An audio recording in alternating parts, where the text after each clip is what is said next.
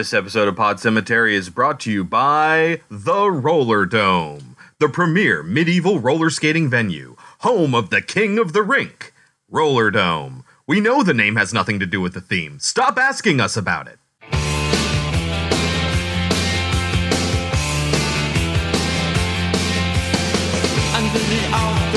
The steamboats, come at the grand line making a sound. The smell of death is all around. And at night when the cold wind blows, no one cares, nobody knows. Hello, my name is Chris. My name is Kelsey. And this is Pod Cemetery, where we dissect horror movies like the rotting corpses that they are. And it's Kelsey's birthday on Pod Cemetery. We're celebrating with more birthday movies. Two weeks in a row of birthday themed horror movies. This week it's 1972's Frogs and 2009's My Super Psycho Sweet 16. But before we get to the movies, Kelsey, how do we start the show? Horror trivia. Give me what you got. What actress plays Claire Spencer in the movie What Lies Beneath? See, now I know the answer, but you're asking me to name people, and you know I'm terrible at that. Uh, Michelle Pfeiffer. Yes. Okay, well, here's an easy one, Kelsey. I mean, at least you have a 50 50 shot. True or false? Vincent Price was born in England. True. False! Okay. He was born in St. Louis, Missouri. Okay. I don't know. He seems like the type that maybe. I just was like, I don't know. Like, maybe. I don't know. I don't know where he was born. I mean, like, I don't think his voice, I don't think he sounds British. he he almost sounds like you would think he would have a transatlantic accent, but it, he doesn't. But he has a sort of accent that you think would be put on from around that same era where a bunch of people had those sort of transatlantic accents, like Katharine Hepburn. Yes. Yes. All right, Kelsey. Well, let's get right into our first movie, 1972's Frogs. Story by Robert Hutchison, screenplay by Robert Hutchison and Robert Blees, directed by George McCowan, starring Ray Milland, Milland, Milland, uh, Joan Van Ark, and Sam Elliott, an unmustachioed Sam Elliott. Yes. What is Frogs about? a rich family has gathered on a small island for a series of birthdays that happen in the month of July. It just so happens to be at the same time as an ecological disaster. The movie is free with a subscription on Prime or $4 to rent and $15 to buy on Prime and iTunes. Should people watch Frogs? I'm gonna say you guys can skip this one. You could probably skip it. There's some fun stuff, but it's not. It's not something that I'm like.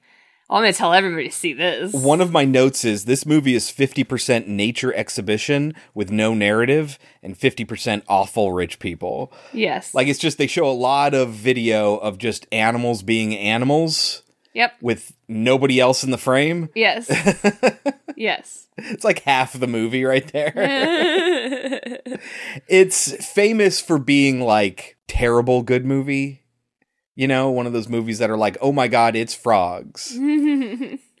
but I think by today's standards it just does not hold up in that way. It's not nearly entertaining enough, but it is kind of bad like, "Oh no, the animals are attacking me." And you just got to kind of take their word for it. right. Yeah. I mean, that stuff is funny. Like I said, like, and the scenes are kind of funny to watch, but it's not enough. Spoiler alert. The frogs do fuck all in this movie. Yeah. Actually, it's everything else that kills people. Yes. Spiders, snakes, lizards of various types. yes. The frogs don't do jack. Except Ribbit. Yeah, oh, they ribbit a lot. Mm-hmm. So get used to that noise. it's in the whole movie. Yes. Even the characters remark upon it. Well, you can take our advice or leave it, but when we get back, we will talk about 1972's Frogs. Frogs lay hundreds of millions of eggs each year. What if they all hatched? I don't believe it. American International Pictures presents Frogs, The story of the day nature strikes back.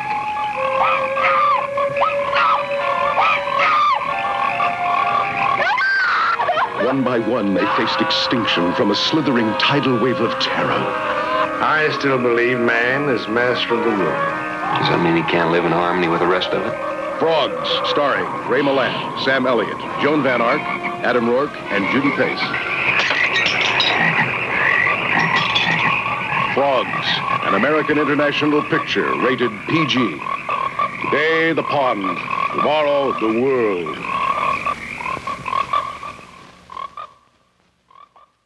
All right, Kelsey, get us started.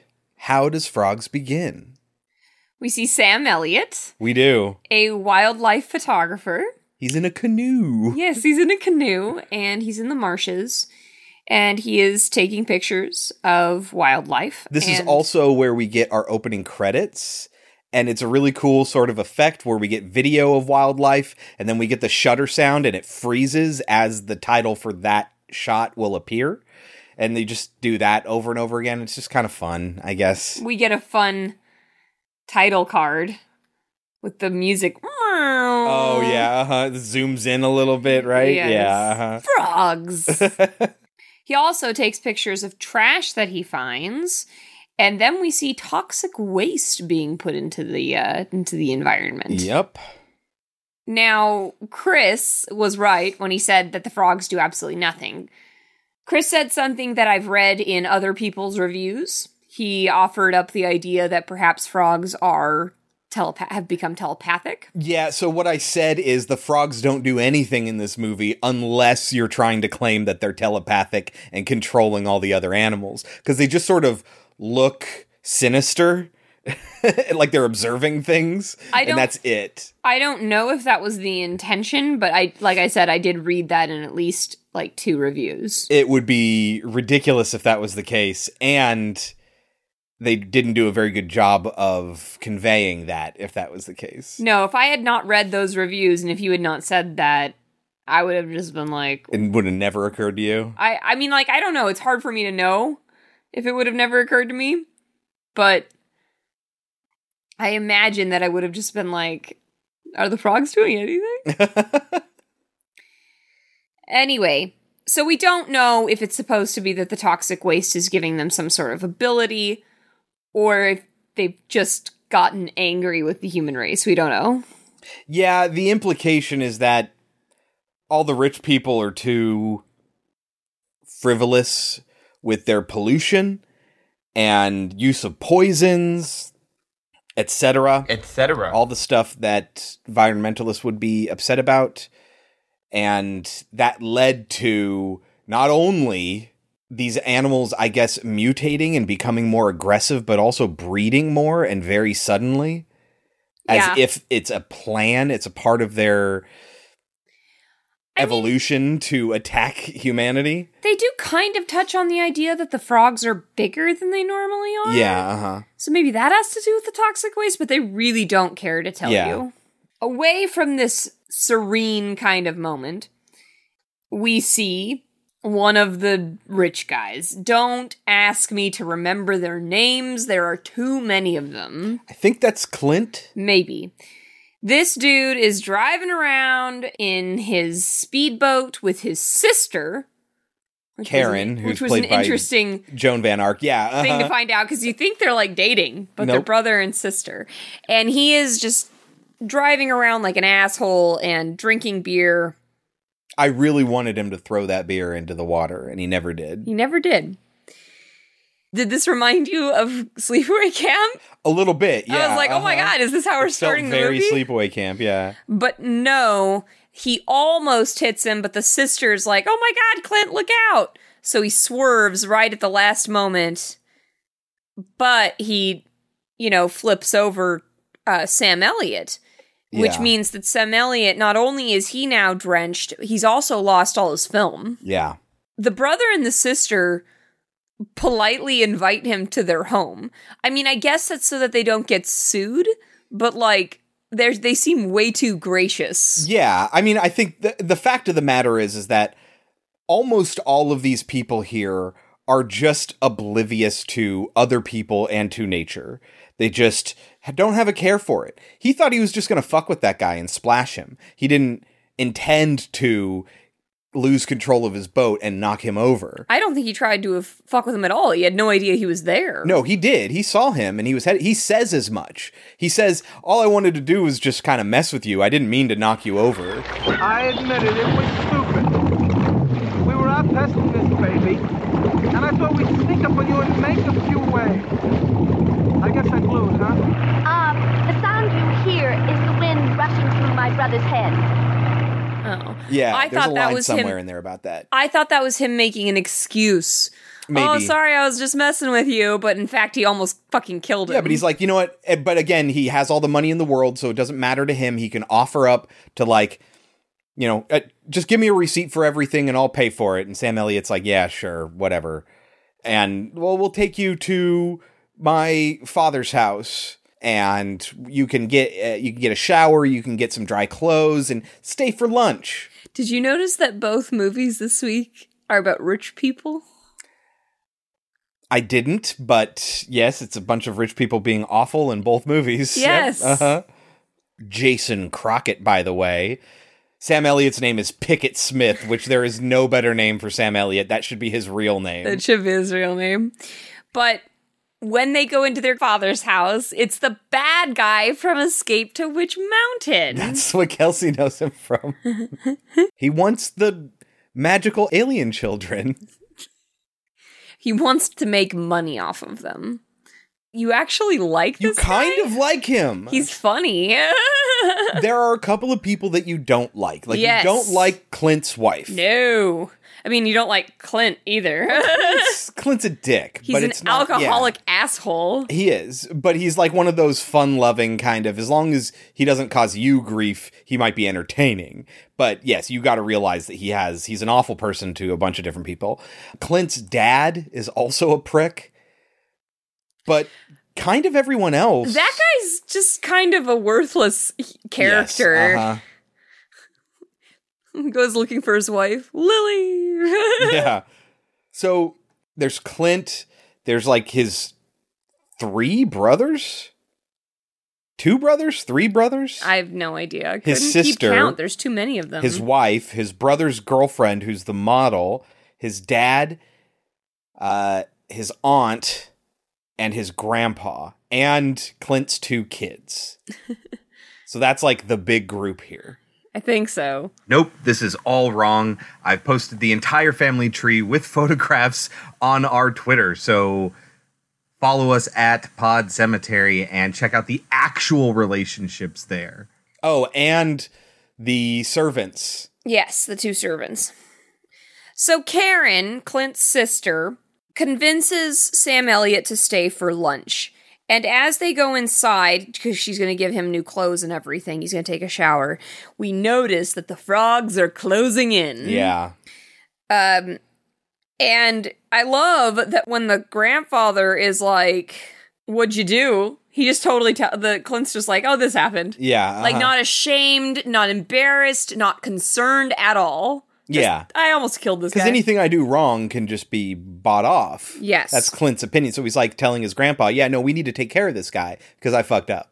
And he just doesn't care. but the grandfather warns Sam Elliott, "I know what you've been doing, and what you're doing is illegal." yeah, did you know that you're trespassing? But it's not like he really cares. He just like, it's more like a, you're somewhere where you shouldn't be. and even when it's like he knows he's a photographer for like a wildlife magazine or something like that, he's a freelance photographer who has a job from this magazine. He kind of suspects, are you here to photograph me ruining nature? But it's not like he cares, even if he was. Like, whatever, what are you going to do?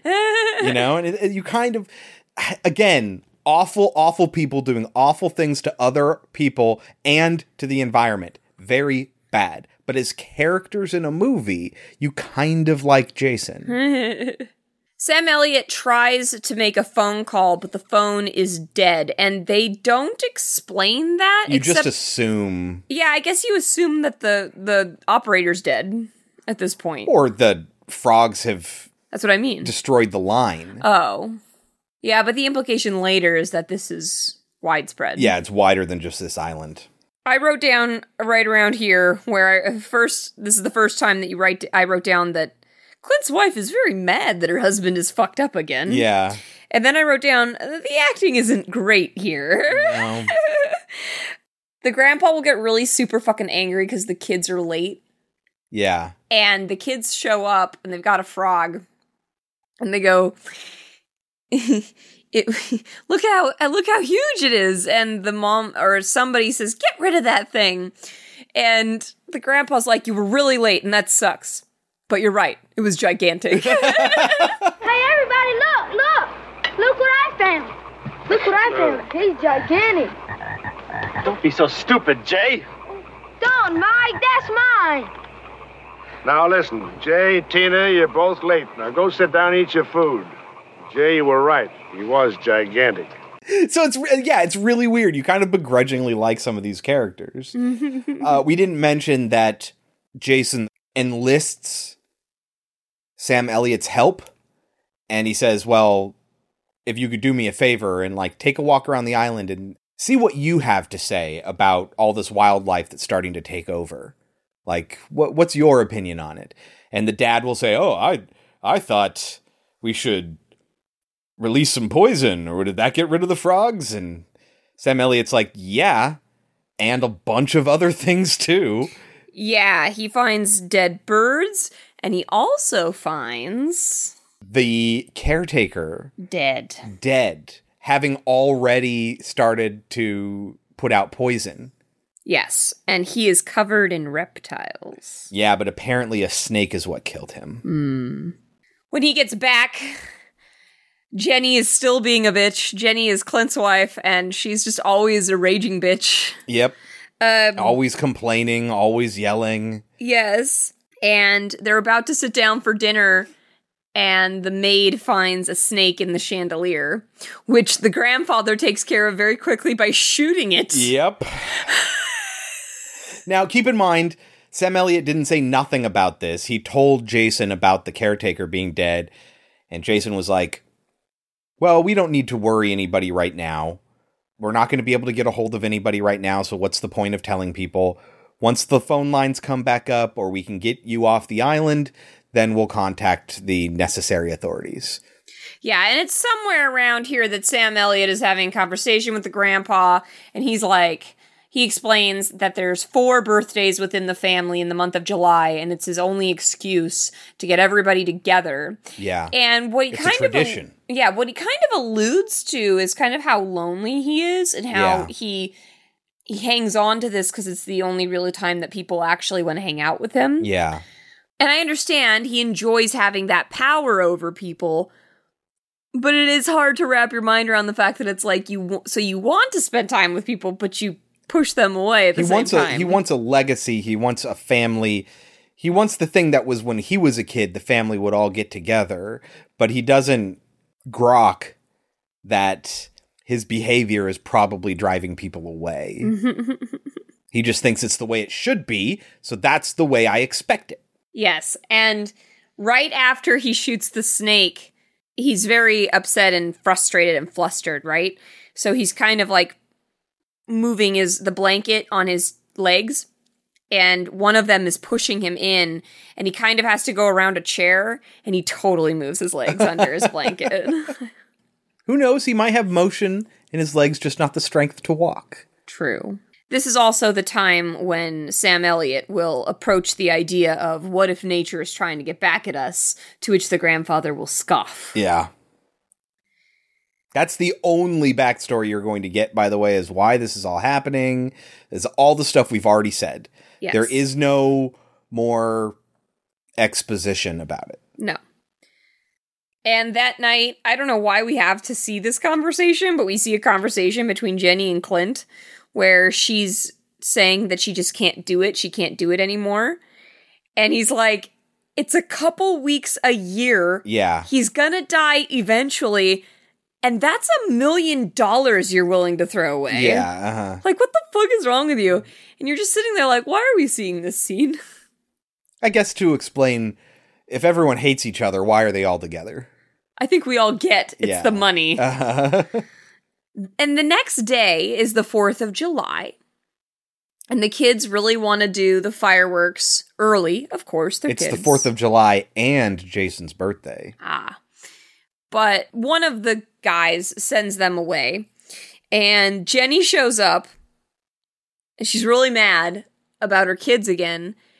And, like, I don't know if this is supposed to be kind, but the grandfather, like, tells her, why don't you go inside and help decorate for Yes. the party? And she's like, oh, okay. Jenny, perhaps you'd like to help with the decorations, if you've got the time. Thank you. I'd love to. Yeah, so it's really unclear if after the conversation she had with Clint, she's just acquiescing to all of Jason's requests, or was she legitimately interested in not being out here with everyone else and instead decorating inside? it seemed like she was genuinely excited, and Jason knew she would be, and so said, Hey, I got an idea. I know you're miserable out here. Go do the thing you want to do. And that's how it came off. That is the way they acted the scene. Uh-huh. and you're just like, that is not at all the characters we have been introduced to. But Jason, a little bit. I mean, like when he he was upset at the kids, but he was still like, "Yeah, Billy or whatever your name is." Uh, the frog was pretty damn big. So Sam Elliott will come downstairs because he's decided to stay the weekend, like you do. He explains he has freedom because he doesn't answer to anybody. He just goes where the next assignment is, and he can do whatever he wants. So they want him to stay the weekend. He's curious about what's going on here. He'll stick around. So Karen says to him, I almost went to your room last night. And he's like, "Why didn't you?" Wish you had. Yeah. Let's talk more later. Like, what? okay. They're gonna bang. So the plan is to send Sam Elliott home. So they send one of the brothers off to get the Jeep. No, no, because Sam Elliott brought the Jeep back when he found the caretaker. He he sent one of the brothers away to check on the phone line to see if their phone line was down, and if it is, they could repair it and, and call somebody. Whatever. I was I was very confused because I, I thought he was on his way to the car and it just seemed like he had to walk forever and I'm like where is the Jeep He in brought- comparison to the house? He brought his right, so it's not. That's why it's not the Jeep. He's going to go look for the for the phone line while they take the Jeep. I think Sam Elliott takes the Jeep around the island or something like that to, to have a better look, something like that. But anyway, this brother goes out on this expedition with a gun. to randomly shoot birds. Well, he's a hunter, I guess, and he wants to shoot birds when he has the chance. And for no good goddamn reason, what happens? Okay, so I for this is what I wrote. I was just like, "Oh geez, spiders." Wait, how did he get shot? It's hard to tell when you can't watch the screen. Why isn't he getting up? Don't know. Can't tell. Okay, so I will walk you through this. he shoots himself in the leg for no good reason, and he falls down right underneath all of these spiders, tarantulas, stuff like that. And then they're like silly stringing down all this web, which is very unrealistic looking and acting web. And like all the spiders shoot him like they're Spider Man and his webbing. And they wrap him up very, very efficiently to where when somebody comes by later, they don't even find him. And he gets trapped by all these spiders. But he never gets up. And it's like, dude, I know you just shot yourself in the leg, but move. he doesn't, and he dies. At some point, we see Sam Elliott also going on a walk, and he will approach a rat- rattlesnake. And it does a close up. I don't know why they do a close up because you can tell it doesn't have fangs.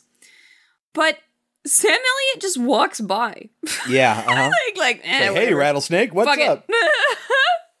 so, we haven't been talking about the dippy mom. Not the mom, the aunt. I don't know who she it's is. Jason's sister, Iris. Iris. and she likes to catch butterflies. So she sees some butterfly and she will go off running for it. We'll find out what happens to her in just a minute.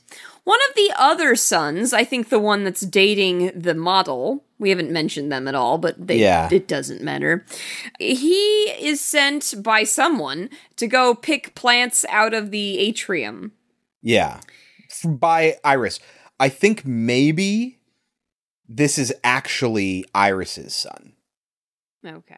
And so like the dad that we know, the the weird looking one who doesn't look like anybody else there, um Because he's really an alligator. yeah, they're like cous- they're like cousins. Okay. I definitely thought they were married the whole time. Oh, Iris and Jason? No, yeah. No, Aunt- Iris and the dude who looks for her. oh, I thought they were married. I thought they were the parents of all the kids. she is his aunt. Nope, this is all wrong. Follow us at Pod Cemetery and check out the actual relationships there. Well, whatever. The kid who goes to the atrium gets killed by a bunch of lizards Geckos, because yeah. they so there's a ton of them closing in and they knock over like a bottle of something. A bunch of poison, more poison. He looks up. Eh, fuck it. Goes back to what he's doing. Then another thing falls. Uh-huh. Looks up. What was that? Now that one mixes with the first one, and some sort of gas is expelled. And what does he do when he sees that there's gas in this enclosed space, Kelsey? I don't know. I just thought it was hilarious to watch all these lizards that have no idea what's going on. Yeah, uh-huh. But it looks like they're laughing at him. Yep. It was so well shot. So when it's smoking, he gets closer to the smoke. It's like, huh? What is this? And he gets really close to it. And then he's like, oh, look, it's smoke. And then he gets into the smoke. And he's like, oh no, smoke. and he collapses and dies from the poisonous gases. And it literally ends with one of them sticking its tongue out at Yep. the camera, Yep. very, very much feeling like it's sticking its tongue out at him. Yep. Uh, meanwhile, at the house, they're starting to realize that people are dropping off like flies. They end up finding this last guy in the greenhouse, actually. yes, Yeah. The model girlfriend finds him in there. But grandfather refuses to stop the party, right? Uh huh. Even though the dog is whining, Kenneth is dead. Iris has gone missing. The first son that nobody knows the name of went missing. Yeah. Uh I mean, I guess his his opinion's just like, well, they're already dead. They're not going to get any deader. Exactly. but while they're discussing this, because they've just found Kenneth, frogs attack and a frog jumps on the cake. Yep. Because that's the worst they can do. That's like the most that happens in this movie with the frogs. this is when we find out what happens to Iris. She gets a pretty brutal death, to be perfectly honest. She gets attacked by snakes, then falls into a pond, which makes her covered in leeches. Okay, this here says that that guy is in fact her husband. Yeah, that's what I thought. I'm pretty sure they said that. Okay, so then forget all I said. They're all the kids of Jason then? And he's They're- not their grandfather? They're all the kids of the dude who went looking for Iris and Iris. That's what I was under the impression. Yeah, but Iris is the aunt. I don't know. It doesn't fucking matter. it doesn't matter. I got it all wrong, and that's okay. it's just frogs. But do you agree that her death is kind of brutal? It is brutal, yeah. She gets attacked by that rattlesnake that uh, that Pickett Doesn't have there. fangs. Yeah. exactly. The snake that was like, I'm not going to mess with uh, Sam Elliott, but Yeah. I'll mess with the old lady. Uh-huh. And then, meanwhile, I wrote down Iris's husband, eh, who is looking for Yeah, gets the think so. alligator death, which is when we found out that the reason he's in this movie is because he's an alligator. We don't know. We assume because he's wrestling a live alligator, and he doesn't look like anybody else there. So, like, I assume they hired him because he could wrestle alligators. Yes. So now he's dead too, killed by an alligator. Meanwhile, back at the house, when they've been confronted with Kenneth's death, that's when Sam Elliott will bring up the fact that, hey, by the way, the caretaker's also dead, guys. Yeah. Which is when everyone turns on the grandpa and they're like, what the fuck? And he's like, I didn't want to spoil your day. And the model girlfriend is like, Whose day? and Sam Elliott will be like, out of nowhere, for no reason, he's right, but out of nowhere, he's just like, personally, I think it's worldwide. and he ends up being right. Uh huh. But of course, Grandpa don't want to hear it, and Grandpa says, "You don't control these people, I do." Which is when the model girlfriend, who we have not mentioned is black, will say, "You don't control me." But then he looks around at the other at the rest of the family, and he certainly controls them because he want they want his money. Then he looks at his two servants, who we also have not mentioned are black, and she goes to them. She gives this whole speech about how they were freed and they don't have to do what the white man says. Yeah. And they decide that they're going to leave. So Clint is going to take them off the island on his speedboat. And also, Sam Elliott said, I think we should all go together. But then when they all left, Sam Elliott didn't go. because they needed him to be there for the later part. It's just a plot convenience. Yes. So when they leave, all we find out is that something bad happened. When they get to the island, I Well, mean, when, they, get, to, the, mainland, the dock there, yeah. Nobody's around. There's like a bait house there or something, and nobody's there. And things have been left like they were in the middle of their day, Yeah. which doesn't make sense when you think about the rest of the film, but whatever. So the two servants and the model are forced to flee and run away from the birds that are attacking them. They're being attacked by birds now, and they did that whole like superimposing thing, so where it's obvious that they're not in the same place at the same time. And they're running away, and we cut away from them, and we're not going to see what happens to them until later. Cut back to Clint as he's been looking around everywhere. His boat's gone. It's been unmoored from the dock. And apparently a snake did it. This is the part when I was like, how far is the island from the mainland? Because the boat is now closer to the island than it is to the mainland, and Clint oh, just oh, it's swims very to unclear. it. It's very unclear. They're in Florida. This is where this was filmed, so I imagine it's not like you know a huge island in a. It's like technically an island. It just has kind of rivers on both sides. You know. Oh, I was wrong. By the way, it's not a snake. It's another lizard. It's a tegu. Oh, really? Oh, oh, that got the rope. That got yes. the rope. Yes. But a snake is after him in the water, which is Yes. creepy as shit. Now his wife can see him because Yep. he's that close. she's looking through binoculars. and somehow he gets pulled under and then she Runs out. gets stuck in the water or something and dies i was like i don't know how she just died but she died Yeah, she gets stuck in the mud, and there is a snapping turtle that kills her. oh I remember that, like, oh no, a snapping turtle. it's a very large, very dangerous snapping turtle, but it's like they have to have her stuck in the mud, otherwise, this thing would not be a threat. although also she totally pulls her leg almost completely out of the water Yeah, at one point. No noted that down too. And that's when the kids like are like where's mommy? And i wrote mommy's dead. Yep. So all we have left now, the only ones we have left are Pickett, Karen, Clint and Jenny's two kids, and Jason. That's it. That's all that's left now. So Pickett's like, we got to get out of here. We absolutely have to leave. And Jason, I'm not having any of that. This is where I spend my birthday. I am not leaving here. And when Pickett's like, "Fine, I guess we're just going to leave you here if that's what you want," he he asks, like, it seems very cordial. He's like, "Is there anything you need?" And he's like, "No, just leave me here." And he's like, "I could really use that gun over there." And Jason's like, "Take it and don't bring it back." take anything you want Uh-huh. Can I take that shotgun? Take anything you like. Don't bring it back. That's when we find out that mommy got killed by a turtle and crabs. Yep. Sam Elliott shoots a crocodile. Yep. That wasn't even in their way. he Yeah. sees a crocodile and shoots it. They get to the mainland. Oh, because they take his canoe, by the way. Yes, they get to the mainland and they flag down a car.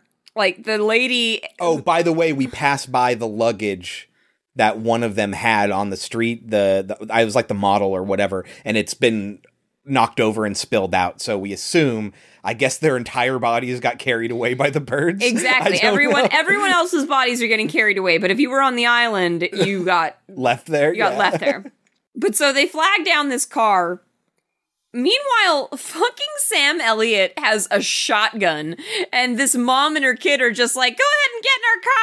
he approaches them without anything and it's like, hey, can we get a ride? And they're like, yeah, why not? And then he goes, okay, come on, guys. And up gets this woman who you have to assume is his wife and their two kids. And the little boy is carrying a shotgun, ah. which he hands to his quote unquote father. Uh-huh. and then they get into the car armed. And it's like, it's the 70s in the South. And she explains, the lady explains that she hasn't seen anyone. And the kid turns and he has a frog in his hand. He says, Look at this monster. Isn't it the biggest one you've ever seen? And I guess that's supposed to be scary, but again, the frogs haven't killed anybody. Right, yeah. So we're not afraid of them. But it's somebody who's just fascinated by a large frog, just like the kids were in the beginning, right before all this shit went down. So, yes, you're not safe.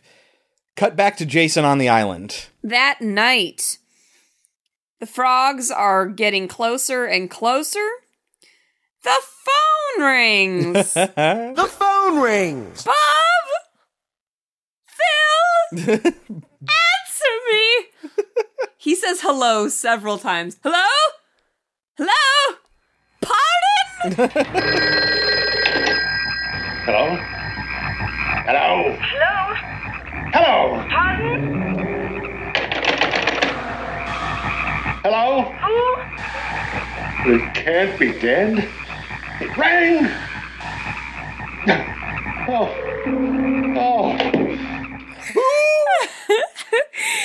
and he goes, It's dead! It can't be dead! It rang! It can't be dead! But then he puts it down because he assumes it's dead. And then he dies. He gets like a bunch of frogs come in, and I guess maybe they kill him. I think he like has a heart attack. He's something like that, And yeah. then he just falls and dies. Mhm. And then there's a lot of ribbiting over the credits. And then what happens at the very end? the very end of the credits, we get an animated frog that hops in from off screen and has a hand hanging out of its mouth, and then it swallows it, and then it hops away to the other side of the screen. And that is frogs. Yes. It's something. It's a movie. it's a movie that exists. Yeah, I mean, Sam Elliott was interesting. He got to take off his shirt a couple times. Well, like I said, there were a couple things that were pretty funny. Yeah, characters were complicatedly endearing. Yeah. Uh, but it's like I don't. It's a little heavy-handed in its messaging, but at the same time, it's empty in that it doesn't really say anything. And yeah, it's you just got to be like, oh, just then one day the animals killed everybody. Like, okay. Do you have anything else to say about this movie, Kelsey? Nope. What do you think Frogs has on Rotten Tomatoes? Okay, there are 17 reviews. 28. 29 actually Ah. really close no consensus statement because there aren't enough reviews yet has a 51 metacritic That do you think sense. that's overrated or underrated I'm going to say um, underrated. okay what would you give it I was planning on giving it a 40. that low huh Yeah. i was thinking maybe a 50 it's just like right down the middle It's pretty bad. it's harmless It is though. harmless. and there are some fun elements Oh, the, the fun is what gives it the 40. It doesn't have enough to get up to a 50. okay you've convinced me to lower it to a 48 Okay. Yeah, there's it's kind of a nothing movie. There's nothing really to is. It's just that each person gets a death from a different animal, but like none For of them are reason? none of like- them are particularly like whoa, or that Right. was crazy. Like, The plot is poetic in the fact that oh these people that are bad to nature get killed by nature, but there's no actual explanation for why any of this is happening. It's kind of just an inoffensive nothing movie. Would you agree? yeah. Well, that's Frogs from 1972. Before we move into our next movie, Kelsey, horror trivia. What is the name of the character killed in the famous shower scene in the film Psycho? You did this on purpose. Do I need her first and last name? Yes. Marion Crane. Very good. There It's a bird go. name. A bird name. Okay, Kelsey. Andy Barkley gets a good guy doll when he celebrates which birthday? Fifth, sixth, or seventh? I was thinking sixth. Is that your answer? Yes. That is correct. Cool. You're just so good at this. All right, Kelsey, that brings us to our next movie, 2009's My Super Psycho Sweet 16. Produced by MTV because they also produce My Super Sweet 16. It is considered a TV show if you buy this on iTunes, which was pretty much the only way I could see to buy it, but I'll talk about that later. It is written by Jed Elinoff and Scott Thomas, directed by Jacob Gentry, and starring Julianna Guill. Guill? I never know how to pronounce half these names. Mm-hmm. Lauren McKnight and Chris Zylka, who was in Leftovers. Yes. What is my Super Psycho Sweet 16 all about? I mean, it's exactly what you think it's going to be about. It, uh, you, assuming that you know, My Super Sweet 16 is a TV show, a reality show about the very rich, the richest 16 year olds they could find at the time who wanted to be on television and had an enormous Sweet 16. If you don't know what a Sweet 16 is, It's like a you're probably not American. for white people, I guess. it's just it's imagine like a coming out party for back when we used to do that. It's the same thing. Like a debutante ball. Yes. Yes. And so it's a really uber rich 16 year old girl, and she's going to have the party of her life at a roller skating rink where there were a few murders that happened like, what was it, six years ago? 10 years prior. 10 years prior. We get to watch the film through the eyes of the daughter of the murderer. Yep. Who still lives in that town, Yes. raised by her aunt. Yes. and how she interacts with uh, all the other people involved in this party. Yeah. It is $4 on iTunes because it's considered an episode of a TV show. There you go. it's there are 3 seasons of this television show My Super Psycho Sweet 16 and season 1 is just this one movie. $4 you can buy it. Should people watch it? yes, but Okay. I would say yes because I love this stuff. It it but it lets you down in The- so many there are, ways. yes, there are times when it does let you down, but it has it has most of what I'm looking for. There's a lot that in a I really enjoy. in a teen slasher. it feels like it was produced by MTV and aired on television. And I'm fine with that. Personally, I've always felt that MTV understands the the their generation. I, I have always felt that way. Like I think that this movie knew exactly who its audience was, and even though it didn't have to, it put in the effort. It could have been a shitty movie, Yes. but it definitely put in effort. but in a lot of ways, the story and the production is very paint by numbers. oh, absolutely. and very like, oh, we know this is a thing that horror movies do, but we don't know what makes it scary, so we can't replicate it. We just it's a it's a pale imitation of the things you see in normal horror movies. You know, like they do jump scares wrong a couple times in the movie and but there's something really endearing about it. Half the time the main character, Lauren McKnight's character Sky, I think is a terrible actress. And then the other half of the time, like I 100% believe her. She is so natural and exactly what you would expect out of a kid that age who is Yeah. maybe a little outcast. I thought Like- she was fine. Exactly. So like yeah, it averages out okay. And I'd say that's a lot of this movie. It just kind of eh. if the idea of 2000s era MTV and those reality shows appeal to you, then yes, watch this movie. Oh yeah, it's it's so totally my wheelhouse because this was my Uh-huh. this was my You were, like, generation. 21 when this movie came out, turning 22, and so was everyone else who played a character in this movie. and I don't look guys, I don't I'm not trying to brag, I am not trying to boast. I was very lucky as a child. I was fuck it, I'll say it. I was privileged. I will say that. And I went to a lot of these types of parties. Huge sweet 16 parties. Nothing like the ones on the show. Like I like I didn't know the uber rich people, Yeah. but Everyone gets a car. right. But like there were no mm, like stars showing up to any of my friends' parties, but most girls that I knew when they turned 16 had a big dance party. They went to a clubhouse somewhere, they rented out the room for the night, and we all danced all night. Closest I ever got to that my entire life was a quinceanera. I've never been to a quinceanera. and those things are just really big and elaborate because it's like it's this really big sort of like Mexican tradition. And so you have everyone comes to these things. And it's really just a bunch of family. And the woman of honor the young woman of honor wears a big fancy dress. And it's held in like a an event hall. Mhm. you know just like a normal ass event hall or whatever. That's the closest i ever got to anything like that. But so my point is, I've been to these events.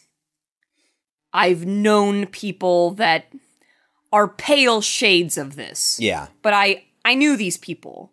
I knew this lifestyle. So like it speaks to me on a level that I guess is just I guess personal. Like, Uh-huh. like so the things that are supposed to be funny in it, I deem very funny. right But you know who shines? Chris Zylka, Yes. who plays Brig, and you can't not love him. Madison and Brig. Oh, they bend over backwards to make him perfect. Even the ways he fucks up are the ways that are just so cliche. Yes. Yeah, like they really want you to like him. And Kelsey almost got really upset at this movie. anyway, you can take our advice or leave it. When we get back, we will talk about 2009's My Super Psycho Sweet 16. Every girl dreams of turning 16 I only turned 16 once, so my party has to be perfection. and celebrating in style. My friends are gonna freak when they find out I reopened the roller dome. Who wants to party? But things don't go as planned. What the WTF is she doing in my Sweet 16? I just saw your ex flirting in the hallway with Sky Rotter. They are not hooking up. You actually like that loser? What, do you have serial killer fetish or something? Madison's party is about to go from super to psycho. You psycho skank, you ruined my party! It wasn't me! It's my father. This October, everyone's invited. It's like the party of the year. No one escapes. You can't ruin my birthday. No one can ruin this night. My super psycho sweet 16. So I'm a bully. I'm a huge bitch. I don't deserve to die for that. Kelsey, can you get us started? How does my Super Psycho Sweet 16 begin? we meet Madison, who is the the birthday girl, the girl who's going to turn 16, and we find out that she her father and her are extremely rich. That's the whole joke. Um and they are hiring a party planner to put together her sweet 16 and she wants it to be in this old rundown skating rink. the dad's like, I don't know, Madison, horrible things happened here. And she said, Well, you told me I could have anything I wanted, and this is what I want. Right. And the guy's like, Just so you know, this is going to cost like a ton of money because this The place party looks planner. like crap. Yeah. Yeah. And she goes, That's okay. We're very rich. After Madison and her father leave, the party planner is left alone for a minute and he hears something and he goes, Is anybody there? And then the phone rings. the phone rings. So he leaves. Ten years ago, we get a title card Uh-huh. at the Roller Dome, which is set up like an like a castle. Yes, it's a castle themed roller dome. Why it's called the Roller Dome and it's medieval themed. Right? Not the roller castle, not Uh-huh. They could have called it anything. any the, the roller kingdom, Uh-huh. but no. What's the king's name? What's the the Oh, character's name? Do you remember? I don't remember. Hold on, I got to see if they have it. The Lord of the Rink. Like you could have just called the place that. Yes, you could have, but they didn't. Nope, they called it Roller Dome as if it's part of the Mad Max franchise. so we see the owner of the roller dome, and he is slowly going insane because kids steal shit, kids smoke and put out their butts on the billiards table, kids make out and then put their gum on the on the armor. it's all very obvious and played up for effect. I think this is very intentional the way this comes off. yes, of course. Yeah.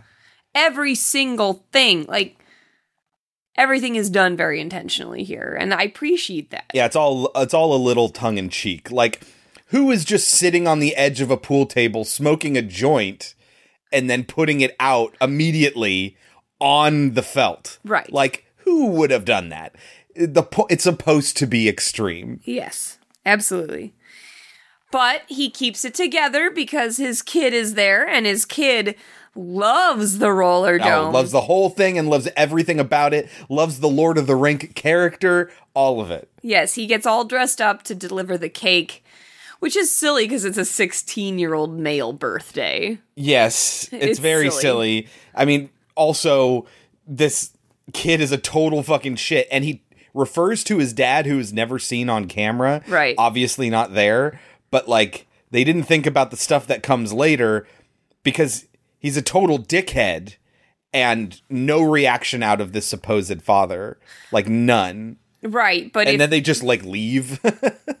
but if the idea is that yes, absolutely. But if the idea is that they're rich kids, the, the parent Yeah, wouldn't have done uh-huh. shit anyway. But so yeah, he ends up putting like dropping the cake out of the guy's hands and Uh-huh. he punches like the mask off of him because after he drops the cake, the king like grabs him but doesn't do anything. yeah. because well, again, freaks him out. Yeah, but Yeah. because again, his daughter's watching and everybody else is watching. Yeah, so. he so he he lets him go, and then immediately the guy's like, after nearly pissing his pants, being scared of what this guy might do to him, is like, what? And then like punches him, and then laughs and walks away. Again, no response from the parents. But okay, so the Lord of the Rink character, he looks like he's wearing this outfit like a low rent medieval times character. Uh, he's got the chainmail hood on and like a half mask that just covers the top part of his face, but it's a half mask of a human. like a, an old king's face. Yeah, like with like a mustache on it, and that's Mhm. it. Yeah. There's nothing creepier than those clear skin masks. Yeah. They're weird looking. you can't tell that's what it is until you see the mask off of him though. yeah. And then you realize that's what it is and you're like, "Okay, yeah, no that is really creepy." So later that evening, the kid, because he's mad that the guy scared him on his birthday. Uh-huh. Can't believe I have to pay for sex on my birthday. Can't believe I'm going to work on my birthday. Can't believe I'm doing laundry on my birthday. Can't believe I'm paying for sex on my birthday. Rip off.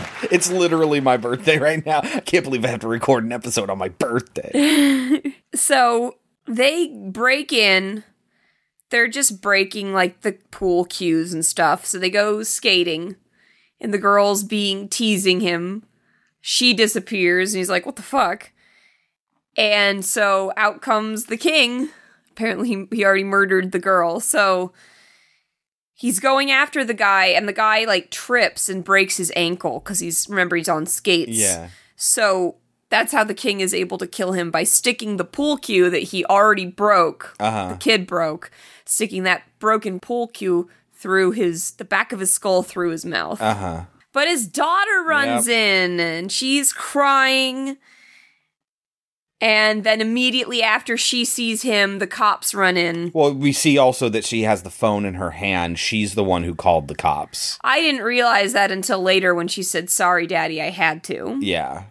Because I was like, How'd the cops get here? Mm-hmm. But yeah, apparently she called them. And then we find out through a series of clips of news shows and stuff. Okay, pause on clips of news shows. I was very surprised at the quality of this montage. It all felt like real news reporters delivering the news, which is something that movies get wrong all the time. They hire people that have no idea how to be on television for a news report Well, and they don't sound real at all. Every one of these sounded like a real news anchor on It's the case that stunned the community. Roller Dome employee Charlie Rotter, who played the Lord of the Rink at countless kids' parties, has been charged with six counts of first degree murder. Two 16 year olds slaughtered on the rink floor, four more dismembered and stuffed into an oil barrel in the basement. Police responding to a 911 call made a gruesome discovery. Rotter, the manager of the Roller Dome, who lived on the premises and performed as the popular Lord of the Rink, was turned in by his young daughter. Our top story tonight tragedy at a local skating rink. The bodies of six teenagers discovered late this evening as police raided a popular teen hangout, the Roller Dome. The roller dome has been shut down by police. It is not known when or if it will reopen. What they found has been described as the most gruesome murder scene in the city. Bodies of two teens on the rink floor. And Well, remember, I mean, I know it's MTV, but MTV knows how to deliver news. Yeah. They have, yes, it's it's Kurt pop- Loder. yeah, it's pop news, but they do know how to deliver news. So we find out through these news clips that he killed four others like a year prior. Yeah, And so and kind- shoved him in a barrel, so they were like decomposing in a barrel downstairs, where he has this like chain link cage, which is meant for like supplies or it's a little office or something like that. So it kind of implies that maybe the daughter knew about it and then like had to stop her dad Yeah, from doing uh-huh. doing more damage. She was worried they they might have had an agreement that he'd never do it again, Maybe. and- but then he snapped, and that's why she was so terrified when it happened. It, that's never gone into any further. No. We'd never find out who those people are. Just that he is now a serial killer. Yes. and it's not just one isolated incident. Yes. We also find out that they lived on the premises and that en route to the prison, there was a major car accident and the bodies were all burned beyond recognition. So who knows if his body was actually there. And So also, and the last thing we get is that there's a history of mental illness within the family. Yes. And So- so now it's like, ooh, is the daughter gonna go crazy? Yes. So then we get to see the daughter as a teenager. She's got a Jennifer Love Hewitt kind of look Totally. going yeah. for her. Lauren McKnight. She's apparently the one who actually did the artwork that Sky was supposed to have done. Oh, cool. Yeah. I like that name, Sky. Mm-hmm. That's a pretty name. And so they show us that she's alone and against the world, and they way the way they do this is by having her walk through a crowd up a, up a flight of stairs where she's the only one going in the opposite direction yeah, of everyone, else. is going downstairs. She's going upstairs. It is a cliche Classic teenage cliche, slasher yeah. movie, and it is doing it on purpose. Uh-huh. And then we see Brig. It's a beautiful Brig. Chris Zylka. Yes. And his friend, for no good reason other than just he's just a one dimensional asshole character, points at her and laughs at her and says shit. So you're left wondering, well, why is Brig friends with him? And you never really get confirmation. They're on the football team together. I guess. And but this is the pro okay. I wrote down here, yay, gay jokes. Like But you're definitely not supposed to like him. no no no. She makes gay jokes about him. Oh, because she calls him a receiver. He says, oh, I'm a receiver, and she's like, Oh yeah, are bet you? you are. Yeah, I bet you are. You know, like, yeah, it's it's really kind of shitty. MTV 2009, not a huge surprise, mm-hmm. but it's like, oh man, if you could just like excise that stuff, just scalpel it out, this movie would be a lot better. But it really kind of only happens around here. It doesn't really happen again. Right. So that guy ends up running away. And so she has a moment with Brig, and I don't even know what they're talking about because it's It's just like them- classwork. He wants to get her to help him on an assignment or something like that. And she's like, What? You want Right. to have anything to do with me? yeah. Oh, so You're beautiful, okay? Right. but the important thing here is that Madison's friend, and Madison is Briggs' ex. Madison's friend sees this and immediately report, wants to report it back to Madison. Uh-huh. So we get to meet Madison's two best friends. Do you know their names? Olivia and Chloe. Okay. There's also Lily, who is kind of Madison's ex friend, just kind of had it with that with that whole scene. Lily is is just a ladder climber. Yeah. Madison is explaining that ever since her parents divorced, she's had her dad wrapped around her finger. And the blonde friend is like, Oh, I wish my parents were divorced. Yes. Which is funny. And of course, her friend shows up and is like, I have to tell you this, Madison. And Madison's like, Excuse me, I was not done talking. There's that whole thing. And she expl- we find out that Brig is her ex and that when Brig comes to her party, he's going to want her back because it's serendips, as she says. but that's when the friend finally gets to tell her, just so you know, I just saw Brig talking to Sky. That, of course, angers Madison, and she says, Well, we'll just have to remind her that some guys are out of her league. How do they do that, Kelsey? So it's not actual blood or anything, it's just red paint. She they- she finds blood. She's swimming, so she's wearing this like one piece bathing suit. Because I guess she's on the swim team, but she's practicing alone. Like they never really go any further into that. No. Uh, but as she's walking back to the locker room, she notices like splotches of red, like blood trails, and she follows it to her locker, which has been completely decimated with red paint. This is where we meet Lily, who's like, "Yeah, that was Madison's goons. I saw them running out of here with some paint or whatever." To which she asks, Why are they fucking with you?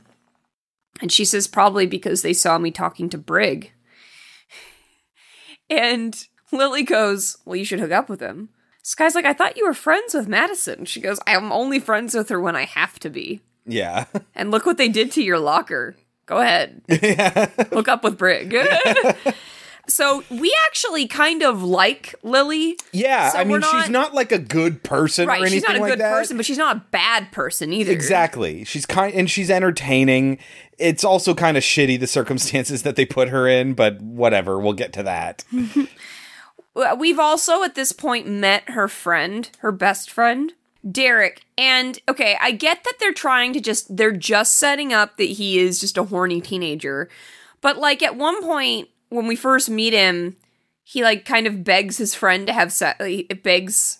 Oh yeah, he does that whole thing like, "Oh, when, if we're if we don't have anybody come whatever age, then then you and I will take each other's virginity or we'll get married or you know that whole Virginity. cliche, yeah. Right. But like it kind of makes you think they're leading to like the idea that he's actually in love with her. No. But he's not. He's just horny. Yes. So, because she can no longer has any clothes to wear, she tries to go out the back, which is of course where they're waiting for her. And Madison says to Sky, "The only reason Brig would talk to you is because he feels sorry for you." To which finally Sky speaks up for herself and says, "Look, I'm not the one who got dumped." Madison falls back on her, "You're nothing. You're Yeah. worthless." And it's just like I understand that those words hurt, but I wish that kids could understand that kids say that because they have nothing else to say to you. Right. Uh-huh. They have, They have no other comeback. Yeah, uh-huh. I wish those people would just admit it and not feel the need to. Anyways, we're not going to solve every shitty kid problem on this podcast. And that is when Madison is picked up from her father by her father, her and her friends, because earlier she was like, "My dad is taking us shopping because I want you two to actually look good for for once." But when they get in the car, he's like, "Sorry, honey, we can't take you shopping." And she's like, "What?" And he's like, I instead flew in a stylist from LA. Yeah. And then she's a bitch to the stylist. You need to get me this one thing. I don't want to look like a horny mom or whatever, you know. And eventually he finds her the perfect dress and I don't understand why this is the perfect dress, but whatever. Well, okay, so Just You- this little side plot thing. if you've ever watched the show, I actually appreciated that they did that. uh-huh. Because if you've ever watched the show My Super Sweet 16, it's actually very sad because these girls not all of them were pretty, but some, most of them were at least decent looking girls. But the funny thing is, is that when they would get all dolled up, They look terrible. they looked terrible. Yeah, uh-huh. Like almost every episode, it was just like, oh no, you look awful now. And it's because they're 16 and they have all this money. Uh-huh. So they just they just want the most expensive thing and they don't really actually care about what it looks like. Right. I, mean, the interesting thing about all of this is that MTV produces the show, My Super Sweet 16, and the, not the killer, but the non killer villain, the absolute total bitch diva, is the Sweet 16 birthday girl. I don't believe for a moment that the girls on the show were not told to You're going to be cast as a villain. You're you're no, I, I think the girls, the six the or you're going girls to be edited as who- a villain, I mean. Yeah, the girls who actually did the birthday, I there's no doubt in my mind that they didn't tell them be as much of a brat as you can be. Yeah. That's what's going to make this good TV. You want to get ratings? Uh huh. Be a brat. I I fr- I fully believe that because there were things that they would do and say that were just like too over the top. A lot of it was believable, Yeah. but sometimes it was like, oh come on. yeah. I wonder if they refilm. It's not. I don't think MTV is above like refilming lines on reality TV shows. They're just like, Oh, hey, can we go back and can you say that again, but say it this way? Yeah, uh-huh. But so Sky is now walking home in her bathing suit, and Brig, of course, sees her and stops and offers her a ride.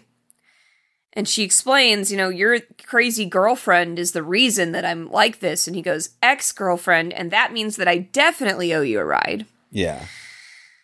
And he asks her out for Saturday night. And she's like, What about Madison? Your ex girlfriend is like terrible. And he said, Don't worry, I've got your back. So they are building him up to be the perfect Oh God. popular and they, boy. and they don't stop doing it either. I mean, even look, everybody ended up loving Tommy Ross and Carrie, okay? Right. But he even he wasn't perfect from the get-go. No. He had to be convinced to do it, which makes it more believable. So, question: Why is it that when we have a perfect boyfriend in Madhouse, we're all about it, but we might have criticisms to perfect boyfriends and other things? I have an answer to this. Okay, I want to hear it. I have a very good answer. Okay, let's hear it. Is it because they're adults? No. Madhouse, not attractive. Oh. Oh. My Super Psy- Psycho Sweet 16, very attractive. Interesting. It's much easier to believe an unattractive, perfect man than it is to believe a, a perfect, attractive man. Should I be offended? I love you. You are perfect. Oh, so I'm unattractive. I get it. Okay. I think you're very attractive. Uh-huh. I think you're very handsome and very cute. Anyways, go.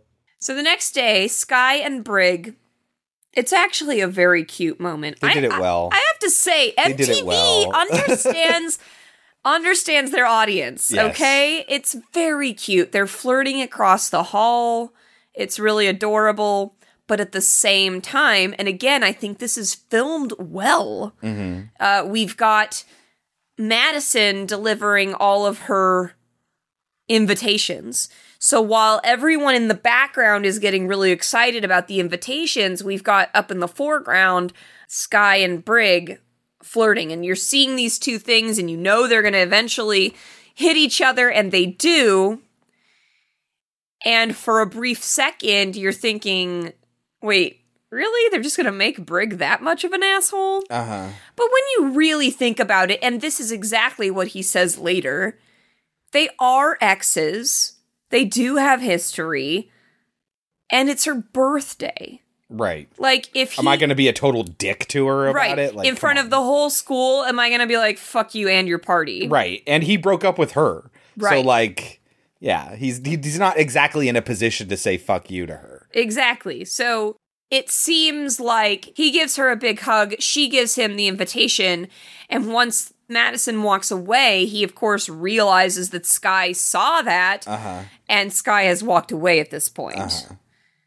And yeah, it was a bad position to be put in. Let's okay. Is there going to be a scene where Madison forces herself on Brig and Brig isn't really interested and then Sky happens to walk in and completely misinterprets the situation? Yes, there is. It's just that kind of movie. Yes. Yes. I hate those sorts of things with misunderstandings. Oh, th- this is the episode where there's some sort of misunderstanding. Oh, I've seen this one. So, of course, she's talking to her best friend Derek after school, and she's just like, Of course he's gonna go. I can't believe I didn't think he would. Blah, blah, blah, blah, blah. And the friend who never once bought that Brig was interested in her in the first Yeah. place is like, Well, I can't fucking believe that she has the balls to put it on at the roller dome. yeah. Because remember, everybody, Sky is the daughter of the man who murdered everybody. So She lived literally in the roller dome. Yes. And at, at one point, Derek will say, Everyone is dying to go to that party.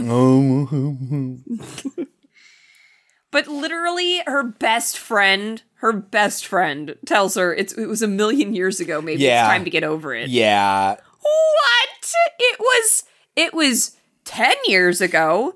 And I watched my father murder Yes. people. Here's the thing, I, I I think it's just they needed somebody to be contrary to what she's thinking. Because if everyone is sympathetic to the main character then there's no conflict.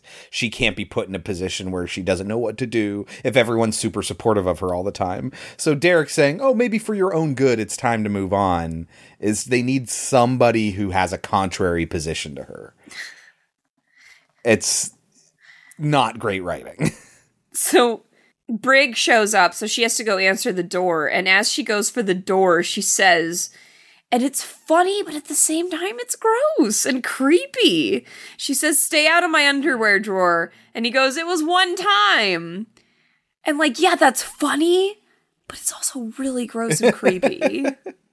anyway, I love when she looks through the peephole, she sees that it's Brig, and she just, like, sure wish I wasn't wearing sweats right now.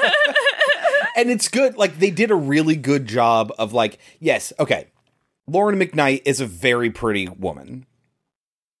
I say woman because all these actors are in their 20s, by the way.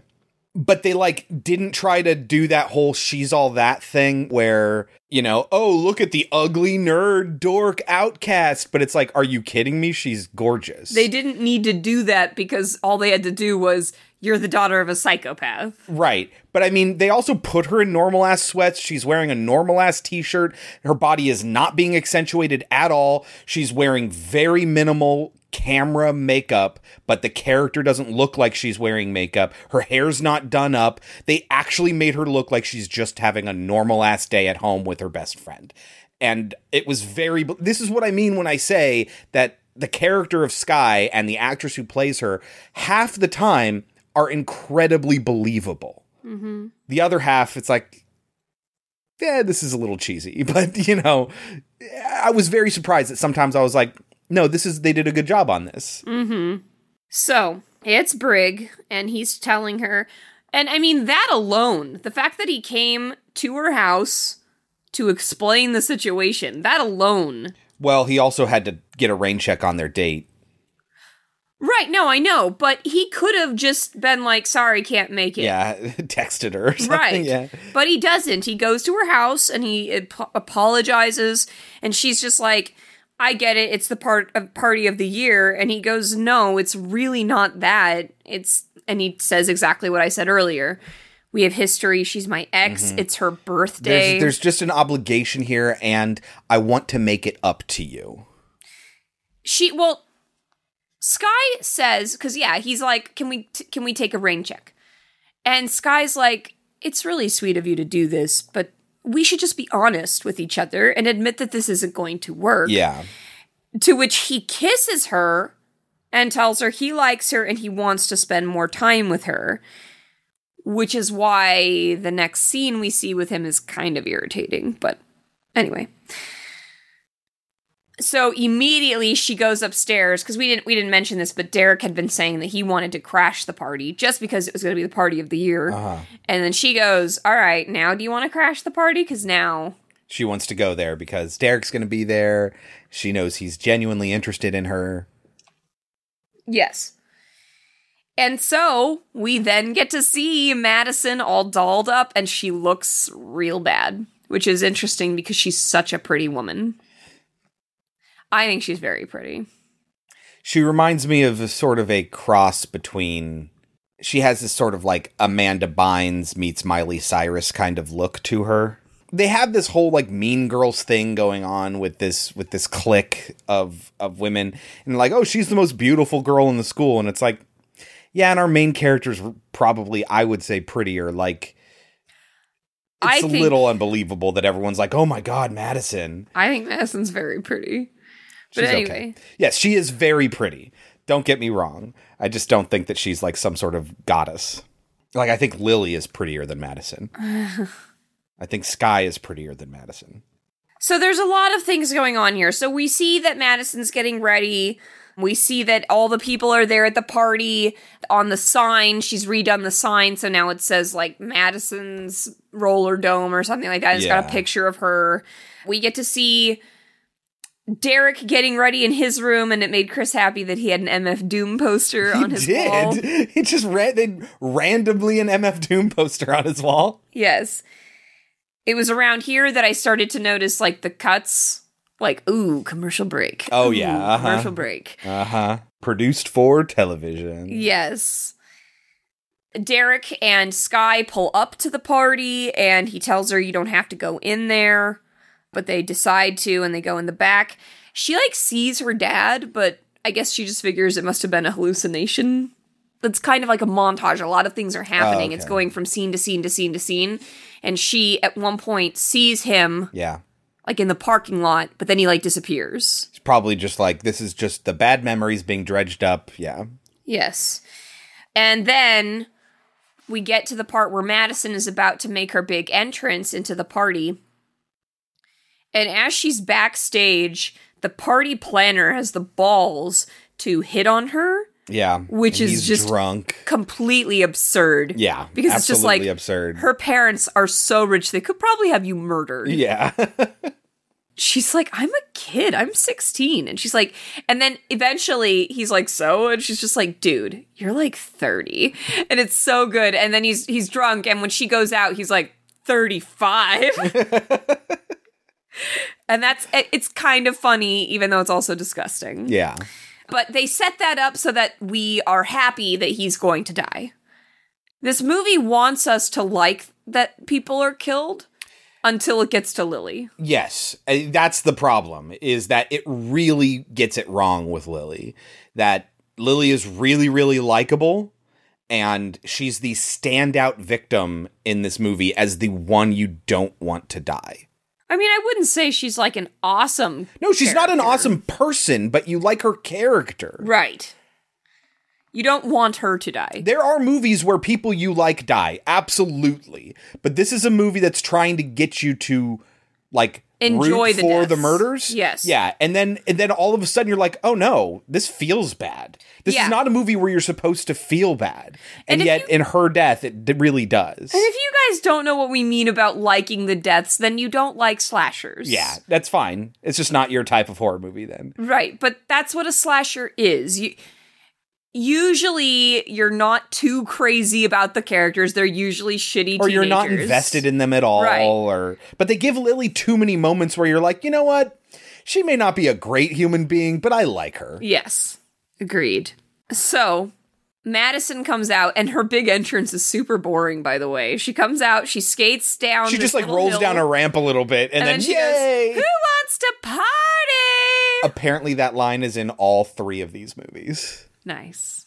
Which by the way, a single plot. Well, it happened in every single episode.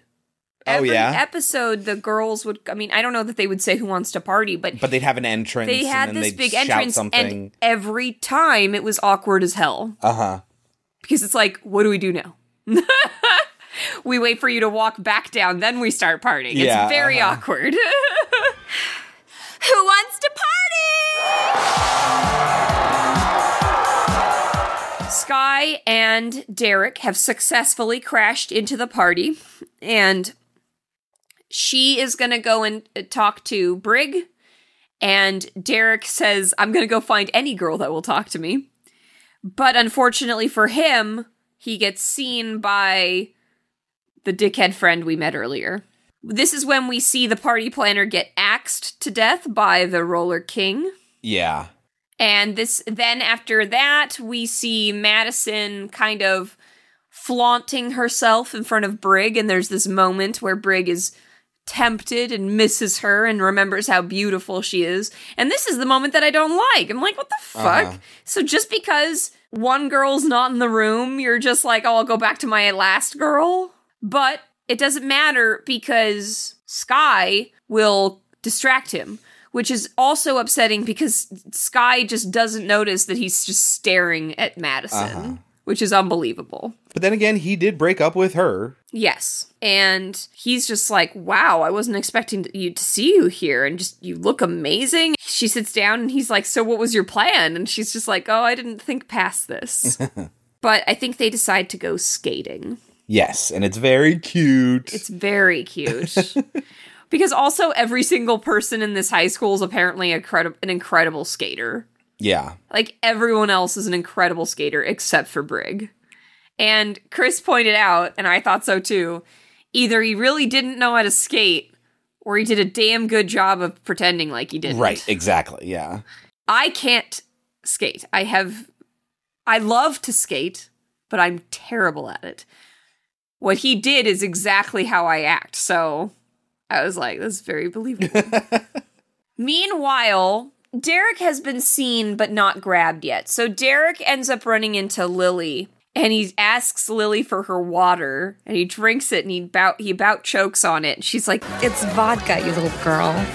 And she says, "Why don't you go get that fruit pr- fruit punch and let's have ourselves a drink together?" And he's very excited, and that's right when he gets grabbed. By the dickhead football player friend, yeah. Yes. And they take him into the basement and lock him down there. Because, you know, you need to have a lock on the basement on the outside. He was a serial killer. I guess it doesn't make any sense, but it exists. but it's like a latch. I don't think it's even like an actual lock that you have to unlock. yeah, no, it's just a thing that you put Uh-huh, down. yeah. But like, why? Yeah, unless you're locking something in there. Yeah. Mhm. And Chris and I were both just like, it's 2009, dude. Where's your cell phone? Right, exactly. and we will get confirmation later that Sky and Derek have cell phones. Yes. But he doesn't take it out right now. Nope. Okay. So while Brig and Sky are skating together, and it's very, very cute, Madison says, What the WTF is she doing in my Sweet 16? Which is a great line. It yeah. is a great line. I love Mean Girls because they have, they always get such good lines. Uh-huh. And she's like, "This is my night." And thankfully her two friends offer up to take care of her because they're the most bungling idiots that they can't do anything. oh yeah, uh-huh. So they they they are unable to hurt Sky in any way. So their plan is to wait in the bathroom and then hit her with a fire extinguisher. Not like the actual physical fire extinguisher, but like use the fire extinguisher on her and, you know, humiliate her that way, I guess. And then they need to figure out how to get her in the bathroom. So then they're going to spill something on her to force her to go to the bathroom. Yes. Meanwhile, Derek is screaming at the top of his lungs for help, which apparently somehow Lily hears. Well, she gets tired of waiting for him and goes looking for him. Yeah, I think she does see some. I think she notices the dickhead friend talking about like Yeah. something in the basement or something. Uh-huh. But yeah, and so she gets him out. And she's very drunk because at this point she's drank all the booze that she was planning on drinking with him. And this is kind of the shitty thing here where it's like she wouldn't make out with him unless she were drunk and impaired and he knows that and then he's like, "Oh, fine, then let's make out." Like Well, she says to him, "This is your only chance. Make out with me now." I understand she says to him drunk, "This is your only chance, do it." All they're doing is kissing. I understand. fine. I understand. That's why I'm not too upset, but it's just like, eh. Look, sometimes kids are kids. Yes. All right. So we see Brig and Sky having a good time, and Brig gets up to go get them drinks or something and promises he'll be back. When he leaves, Sky looks up. What does she see? And the balcony, she sees her father dressed up as the Lord of the Rink. So she goes upstairs very slowly, makes her way up. The music is fun, the lighting is fun. I gotta say, guys, They did a pretty good job on this. the I guess cinematographer or the scene dresser, set dresser, or the lighting, or all of it together worked very well. yeah. I gotta say. Here's the thing about this, though. Immediately before this in the basement, we know that this dickhead found the costume. Yes. So there's no confusion that this. about- Unless the father killed him yeah. uh-huh. already. Right. But it's not. It's the dickhead. And when she realizes that she has this, you know, she has a negative reaction where she can't, like. He says, Who's your daddy? and then laughs maniacally Uh-huh. at her. And so oh, she you gonna doesn't. cry? She doesn't get back at him. She doesn't hit him. She just kind of stumbles away in shock. Like she can't really control her reaction. And so while he's laughing at her, and says, What a tease. Like he actually thought she would be interested Uh-huh. in him. Well, he gets killed. yes. And then the father takes back the mask. Chains him to death. Yeah. And this is also when we get a moment with the two mean girls when they're figuring out that plan that they're going to do. yeah.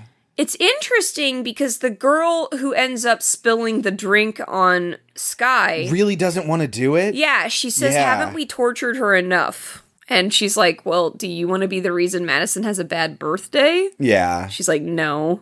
And so you're kind of like, oh, this girl doesn't want to do it. Like she's the Gretchen Wiener of this group. Right. So when it comes time to spill a drink on her, when Sky is just sitting there, guy like, where's Brig? Brig's not back. And I just had this really traumatic experience with one of his friends. Like, what the fuck is going on? She's not feeling great. Along comes, I think her name's Olivia, to spill this drink on her. And she's a little bit believable here. She seems apologetic and Well, not at first. At first, Well, she's yeah, just no. like, "Oh, sorry." Sky gets up Sky and like has her. one of those moments like her father did in the flashback scene. With the cake scene, yeah. yeah. where she's like gonna do something and then like lets it go. Doesn't. Is Olivia's like shit, this really does suck what we're doing to you, doesn't it? And she's like, "Well, I guess you could clean up in the bathroom. The bathroom's over. Yeah, I know where it is." Sky responds. But Sky apologizes for treating her for like grabbing her. She says sorry. Yeah, and Olivia's like, "No, it's it's okay." You know, like I don't know. It's interesting. There's this little moment for Olivia that was an interesting thing. So she goes to look for the bathroom. Well, there's other thing, yeah, and then also, guys, Derek runs into Brig, and Derek's just like, "I made out with Lily. She touched me," and Yeah. Brig goes, "I hope she remembers." and uh, that's when Brig says, "Have you seen Sky?" And that's when Derek realizes he's a dick and left his friend alone. Right, because I know this dickhead knows that we're here. hmm Something bad's gonna happen. And Brig says, "Trust me, it'll be fine." And Derek says, "Trust me, it won't be." Yeah. Like bad things are happening. Also, guys, we also see so this the, like the theme of this party is also sushi. And at one point, at one point, we I feel like this has been in something else. This didn't come from this movie, surely. Well, okay, no, none of I. I don't know if these jokes came from this movie in particular, but I've definitely heard these jokes before. Yes. So at one point, we see a man laying there in his underwear Uh-huh. with sushi on him, and you might be thinking, that's weird. That's a real thing. Oh yeah, uh huh. That's a real thing. Eating the first sushi time, off of naked bodies. the first time I ever saw it was in Sex in the City. Oh, when what's her face tries to be all sexy and then he doesn't come home for a long time, No, so but all there's like, an actual apart. there's an actual party that they go to. Yeah, Yes, she uh-huh. does do that in the movie too. You're right. But in in the show, there's an episode where they do that. But I'm pretty sure I haven't looked it up, guys. I could be wrong. I'm pretty sure there's an episode of My Sweet Sixteen that had a man that had sushi on him. Interesting, yeah. And that the parents were very I wonder how much it. stuff they took from the show and just recreated here. I'm sure because I'm sure that's what they thought their move their audience wanted, right? If I'm not mistaken, I'm fairly certain there's an episode with a roller rink, but I'm I could be wrong. Like I could be developing these memories because of the film. Yeah, uh-huh. But yeah. But there are some other sushi jokes. this so this joke is the one I'm thinking of. at one point they bring out a cake and it's a cake And- shaped like a piece of sushi. His dad's like, "It's the sushi cake you asked for," and she's like, "What the fuck is that?" what I wanted was a bunch of sushi shaped like a cake, yes. not a cake shaped like a giant sushi. I've most certainly seen and heard this joke Yes, before, but I do uh-huh. not remember where. So he tells his assistant or whatever, "Where's the party planner? Go out and find someone that can deliver sushi." Meanwhile, at some point, Madison will run into Brig in this weird, like, maze. Yeah, it's like this backstage sort of um it's like on the way to the bathroom. it's like this lounge for the girls, but it's also her pr- own private like ready space I where there's a bunch of like lace curtains everywhere and a couch and yes, she grabs Brig and takes him back there and is like starts to like force herself on him and they did this wrong because they needed this kiss to be long enough for Sky to walk in and misinterpret what's going on.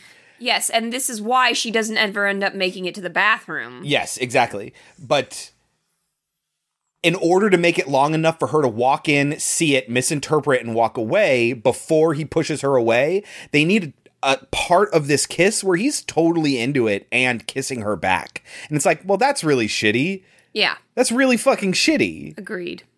the the one part where it's like no this isn't this isn't brig like nothing brig up to this point would make you think he would react this way Mm-hmm. Yes. And then, of course, as soon as she's gone, he pushes then he her pushes off. her off no we can't do this i told you i'm not into this well, why did you just kiss her back for several seconds Yes, agreed. He says, We broke up. And she's just like, What? You actually like that loser? And he's like, When are you going to realize I don't want you? And she's like, But you do. And she's just, and he's like, Not anymore. Happy birthday. Jesus. but yes she never makes it into the bathroom what happens in the bathroom instead kelsey well, instead, her dad shows up and murders the girl with the uh, fire extinguisher fire extinguisher.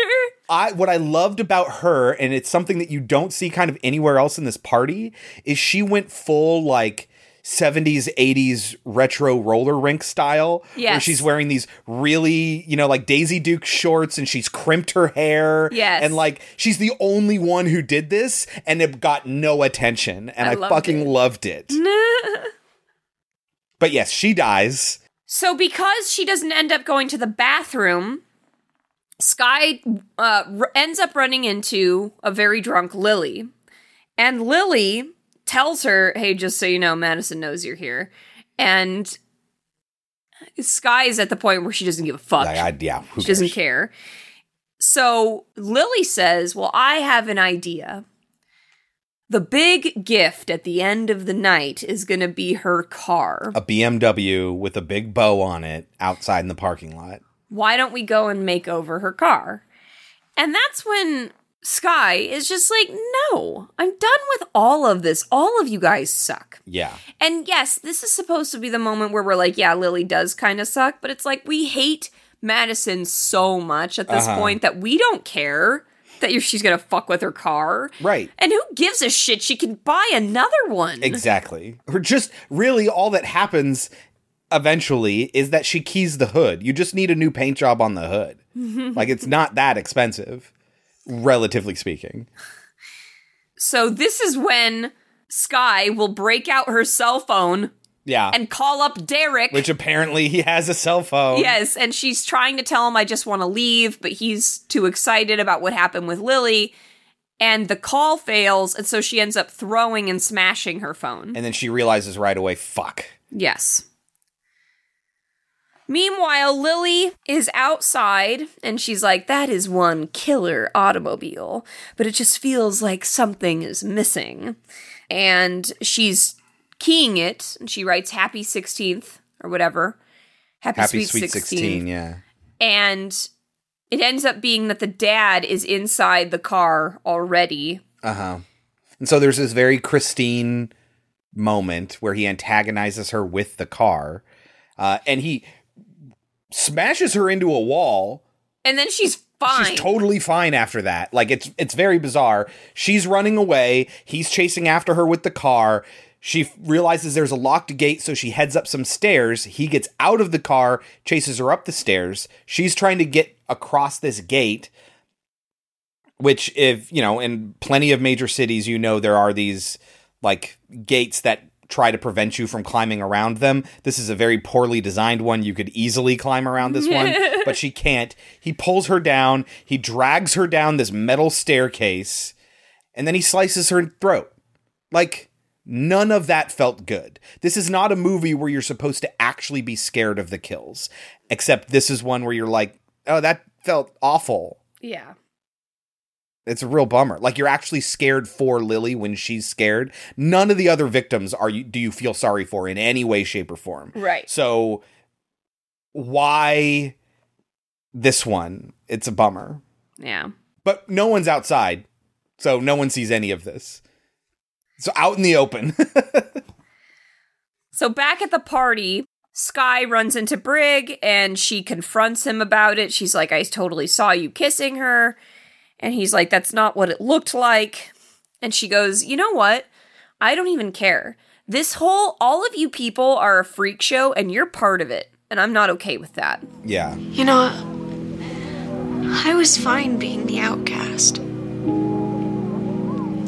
And then you show up. And I think maybe, just maybe, I can be normal. But you know what I realized tonight?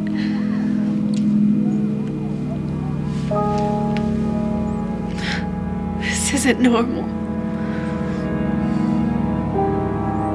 This is the freak show. And you're part of it. Sky, I, Sky, don't.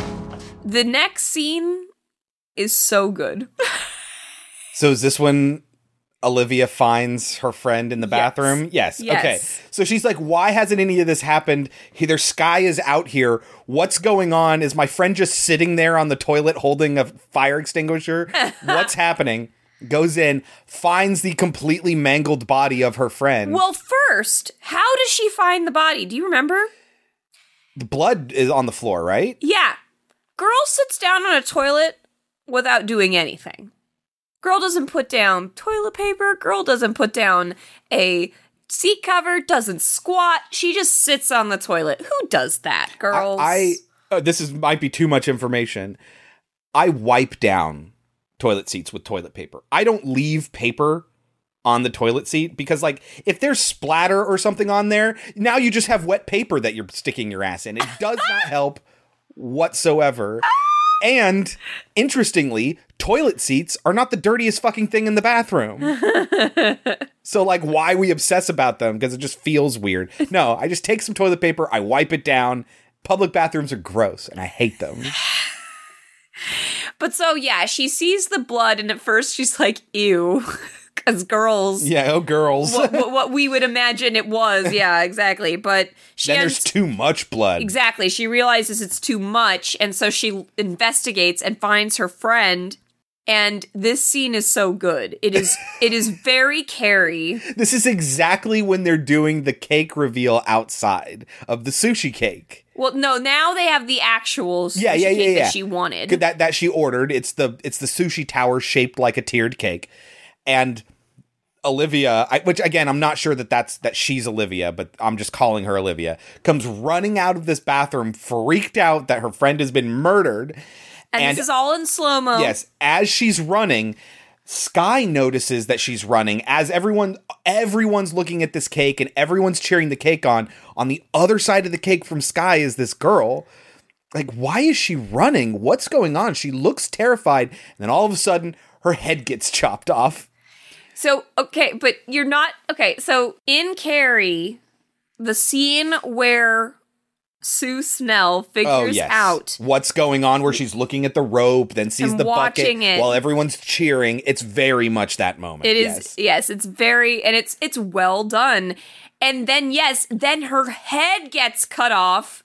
And so it's no longer about the question is no longer what is she going to say? Uh-huh. Now the question is what's going to happen because this body that's on roller skates and is headless now. is just and just crashes into the sushi cake. Yes. And then everyone screams because there's a dead body, but Madison is like, my cake. it's so funny. It's it's very well done. And yes, it's stolen from Carrie, but it's Very good. cliche, but it's so good. So everybody is running out, but for whatever reason, Sky and Madison are the last two left. I mean, it makes sense for Madison. She's just having a panic attack, just like, my party. But why Sky? I guess because she knows it's her No, it's, dad. it's it's Sky, it's Madison, it's Brig, and it's Derek. But Sky says to Madison, "It's my father. We've got to get out of here." And as they're running away, they they encounter a body that's been disemboweled. They still somehow get out. There's a great shot of them hiding behind a table and they're freaking out and Sky puts her hand over Madison's mouth. Yeah, uh-huh. It's It's, a a, pretty really good, good shot, shot. actually. Yeah, very well framed. But Brig comes back. So Madison is like, "Oh, thank God you came back." Blah blah blah. I knew we were in love forever, but he's just looking at Sky. Yeah. just like, "Are you okay?" Yeah, when she hugs him, he's looking at Sky and asking if she's okay. Yes.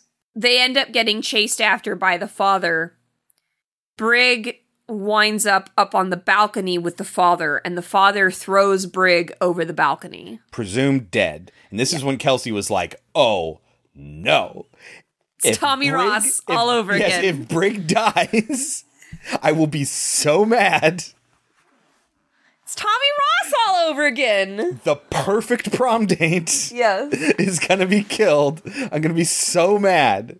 Yes. Don't not- worry, guys. He's fine. He's just knocked out of commission for the rest of the movie. Yes. So now we just have Madison, Sky, and Derek. And he goes after Derek because, of course, Derek is the next big threat. He's a male. Yes. But Sky says, Stop! He's my friend. Yes. And so the dad actually stops, opens the door, throws him out, and closes the door again. like, fine, but he needs to be out of here. yes, he can't stop me from what I need to do. Yeah. Now, the next shot is not, it's not clear how they get there or anything, but the next shot, all of a sudden, both Madison and Sky have been tied to a table, and the father is standing in the background. Yeah. And Sky tells her, I'm sorry, but my father thinks that you deserve to die. And she says, Well, tell him it's that's not true. And she goes, Well, but you're not a good person. So really, honestly, you are a monster, Madison, and maybe you do deserve to die. You know, you tortured me for liking a boy that you like. Mm-hmm. I tried to tell him, Madison. I tried to tell him you're a good person. I just got you all wrong. It's true. I, I am a good person. But you're not. You're a monster. I'm a monster. No, your crazy ass mask wearing dad. He killed my friends.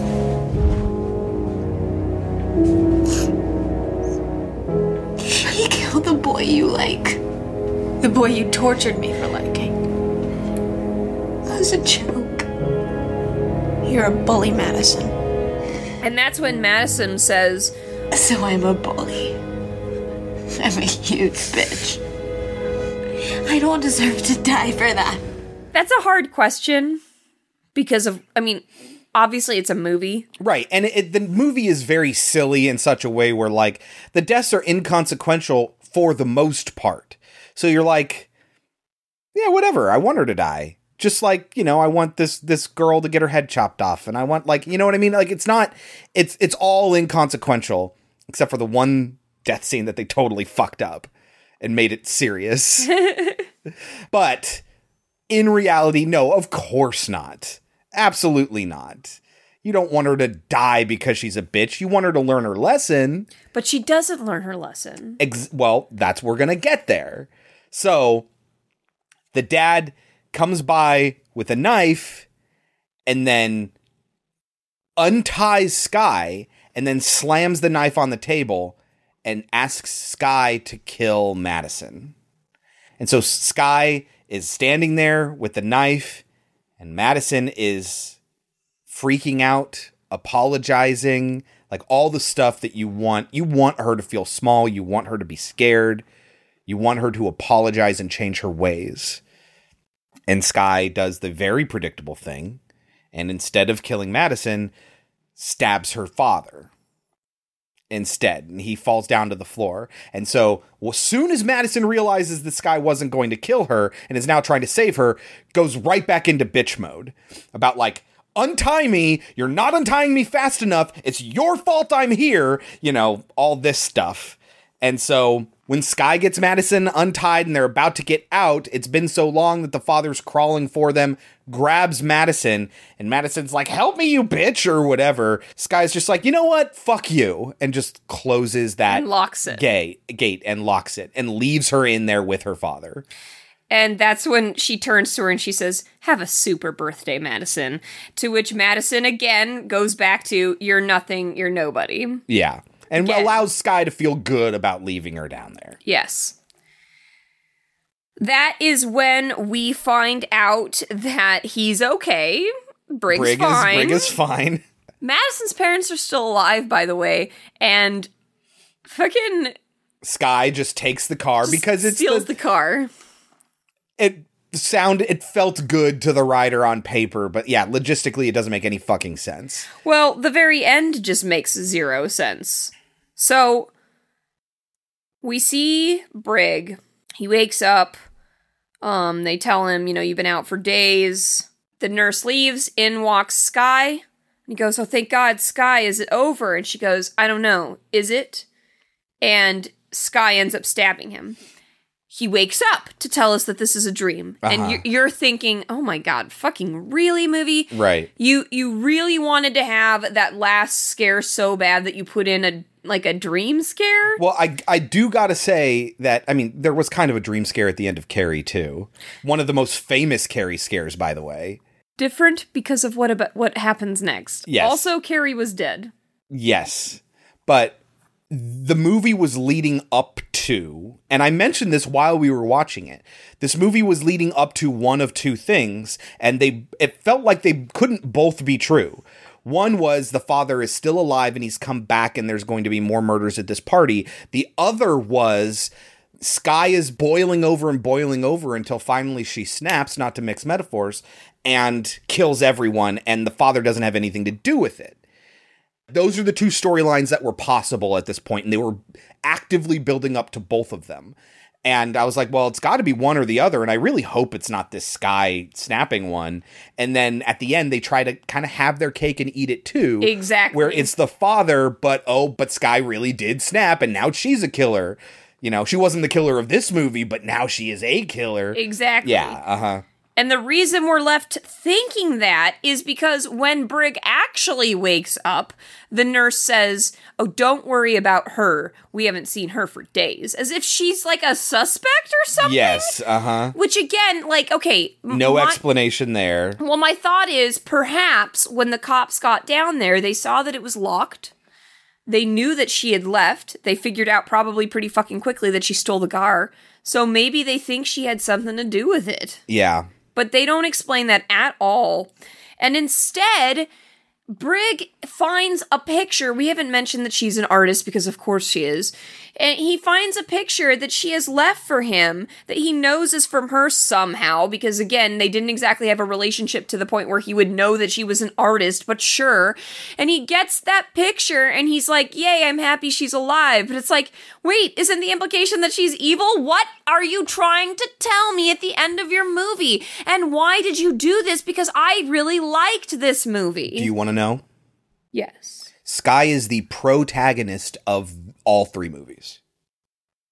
So, what she does when she leaves there in the car is apparently she leaves town. She's like, fuck all of this. And she just leaves town and she ends up finding her mom. That's kind of what the second one is about. She finds her mom and then the dad comes back somehow. Okay, stop. Hold on. This is just the general plot. We're gonna watch the series. I understand, this is this is just the premise. Okay. But Derek's back, Briggs back, Madison's back. I don't know in what context they are just on the cast list. So it might just be flashbacks. But they're in the movie enough to be credited. I'm excited. And then there's part 3 with a sister. Like there needs to be another Sweet 16, so Happy apparently she has a long lost sister. Yeah. Madhouse. Uh-huh. So it's like Sky versus her secret long lost sister, who's apparently a, a killer as well. Yep. And it's just Sky in this one. Derek's gone, Briggs gone, no Madison. So I, it might just be that in the second one, they're just there in flashbacks, but they're absolutely not in the third one. It's just Sky through the whole franchise. But we will continue to watch this. This was good enough that I, I was liked it. not bored by it. No. And I'm curious what they do with the second movie. And I have no delusions that it's some great franchise or a great film because it's not. But I had fun And it's well made. for an MTV made for TV movie. Yeah. It was surprising. I was expecting it to be a lot worse. Yes, absolutely. And maybe that's it. Maybe it's it's faint praise that it's oh it's good because our expectations were low. I don't think so. Like genuinely, that scene is well made. Again, I know that they're kind of copying Carrie, It's but it's like an homage. but we've seen we've seen really bad homages. We've seen where it's just like, no, you just ripped that off. You know? Yeah. I don't know. There were things I liked about it. There were a lot of things I liked about it. It was a little prom nighty. I don't mind that Yeah. at all. Uh-huh. I enjoy slashers. What can I say? Do you have anything else to say about my Super Psycho Sweet 16, Kelsey? no, that's enough. Keeping in mind that there are no professional reviews about this movie on Rotten Tomatoes, there are 415 audience reviews, though. What is the average score on Rotten Tomatoes? Well, I'm going to guess it's the audience that wanted to see it. So let's go with. Now, you can't always say that with Rotten Tomatoes. Just like us, a lot of horror fans watch anything if it's horror, and they might not like it. You don't know. 68. 58, actually. Do you think that's overrated or underrated? Underrated. What would you give it? I'm going to give it a 70. I was right up there. I really liked it. I don't know if I can go over into the 70. I really liked it. I'm going to give it a 68. It was okay. And high okay. I enjoyed it. I would watch the sequel. I think that's a high enough rating to watch the sequel. Good, because we're definitely going to watch the sequel. Next year on our birthdays, we will watch the sequel, I'm sure. Oh, well. it's a very silly, Yeah. simple movie, but you know, I love I love these movies. I love slashers, and like I said, this not one- everything needs to be serious or artsy, you know what I mean? Exactly. And some of the scenes in this film are genuinely very well shot and very Uh-huh. well put together. And some of the lines made me laugh out loud, Yep. which doesn't happen all that often, unless, you know, it's like. I, and, again, like, this could have been a piece of shit. Yeah, they It's could have really phoned this one in. And I love that MTV was not afraid to make fun of its own franchise. Yeah. I love that.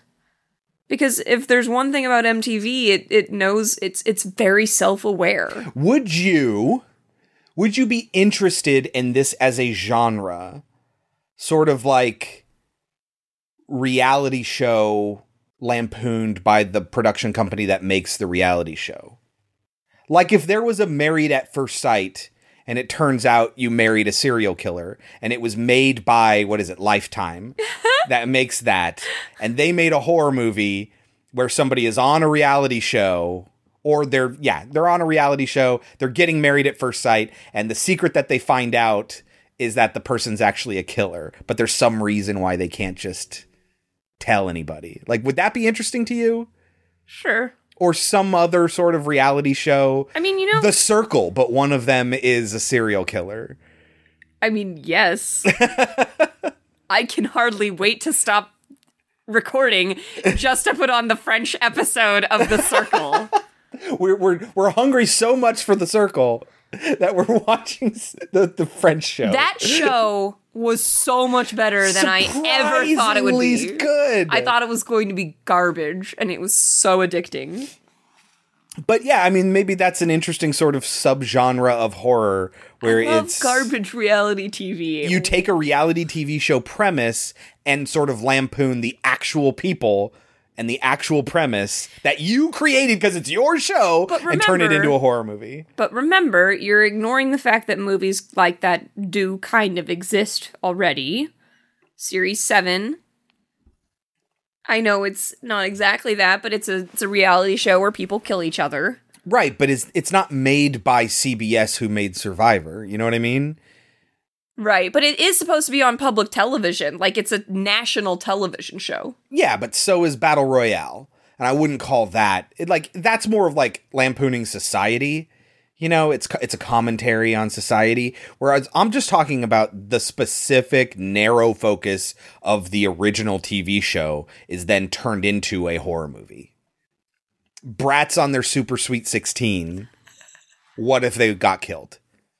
Same thing Oh, I have any of these no doubt in my mind that it was an MTV exec who hated that show. Oh, who was probably like, I want to kill every single last one of these brats. I hope And it's somebody who had to somebody- work with them. And somebody was like, interesting. Somebody That's a had good idea. I hope it's somebody that had to deal with the girls and was just like, can we just murder them? Ugh. It's a bummer that their parents didn't die, though. Because when you think about these brats, you're also like, man, their parents probably suck too. Their parents raised this woman to, this young woman to be this entitled. So, but they didn't get their comeuppance in this movie. They're barely in it. Probably because you need parents to sign off on these sorts of things. you know, and, and if they insult the parents, then the parents would never sign off on it. I don't care if you kill my kid. but you do not kill me. anyway, that's the end of this birthday week with 1972's Frogs and 2009's My Super Psycho Sweet 16. Happy birthday, Kelsey. Thanks, babe. What are we watching next week? Next week, we are going to continue with our sequels because we still have so many sequels. So many. We've started so many franchises. We've started way too many franchises. and if we're going to get through this one by the time the new one comes out, we got to start watching them now. And that is my plan. I want to I want to see the whole series before the new one comes out. so, what are we watching? We're going to watch Candyman 2: Farewell to the Flesh. Which is a fantastic title, and I'm really, really curious about this one. And then we're going to start a new series, Are we? What is it, Kelsey? Hatchet. Hatchet. Hatchet. I have heard about Hatchet from so many horror reviewers and they all love it. So, Okay. General, like what? What should I know about it? It's now? another, I think it's another urban legend about a, a person who kills people in the backwoods with a hatchet. Got it. And that's, I think that's what happens. Okay. Um, and it's a series, like I said, and from what I've heard, it's really good. Cool. I'm interested in that. We'll see. Yeah, we'll see if it's any actually good. Yeah. Until then, you can always reach us at our website, podcemetery.com. Follow us on Twitter at podcemetery and subscribe to us in your podcatcher of choice. Don't forget to rate and review. Five star reviews are fantastic, but five star written reviews are the biggest help there. Like if if you if you're thinking about rating us five stars, we love you. Thank you very very much. But if you could write something as well, that would be a bigger help. Uh, even bigger than that is sharing us with your friends. And you know what? The absolute best thing you do every week is listen to us in the GD first place. Thank you all very much. We love each and every one of you. Until next week, I've been Chris. I've been Kelsey. And this has been Pod Cemetery. But before we go, Kelsey, any last words? Screw you, and I'll see you at practice.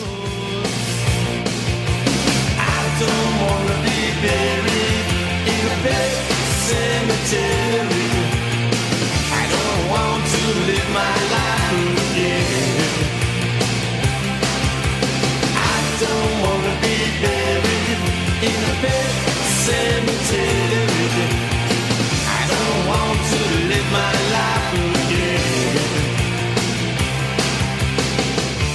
Addicted to the sacred place.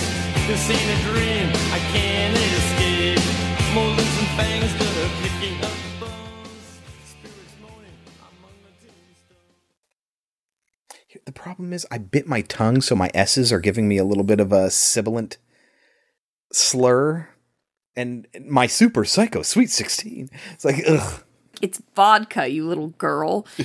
what the WTF is she doing here? We see a man. S- s- sta- Madison is explaining that ever since her parents Want to try that again? Believe it or not, I'm walking on air. Never thought I could feel so free.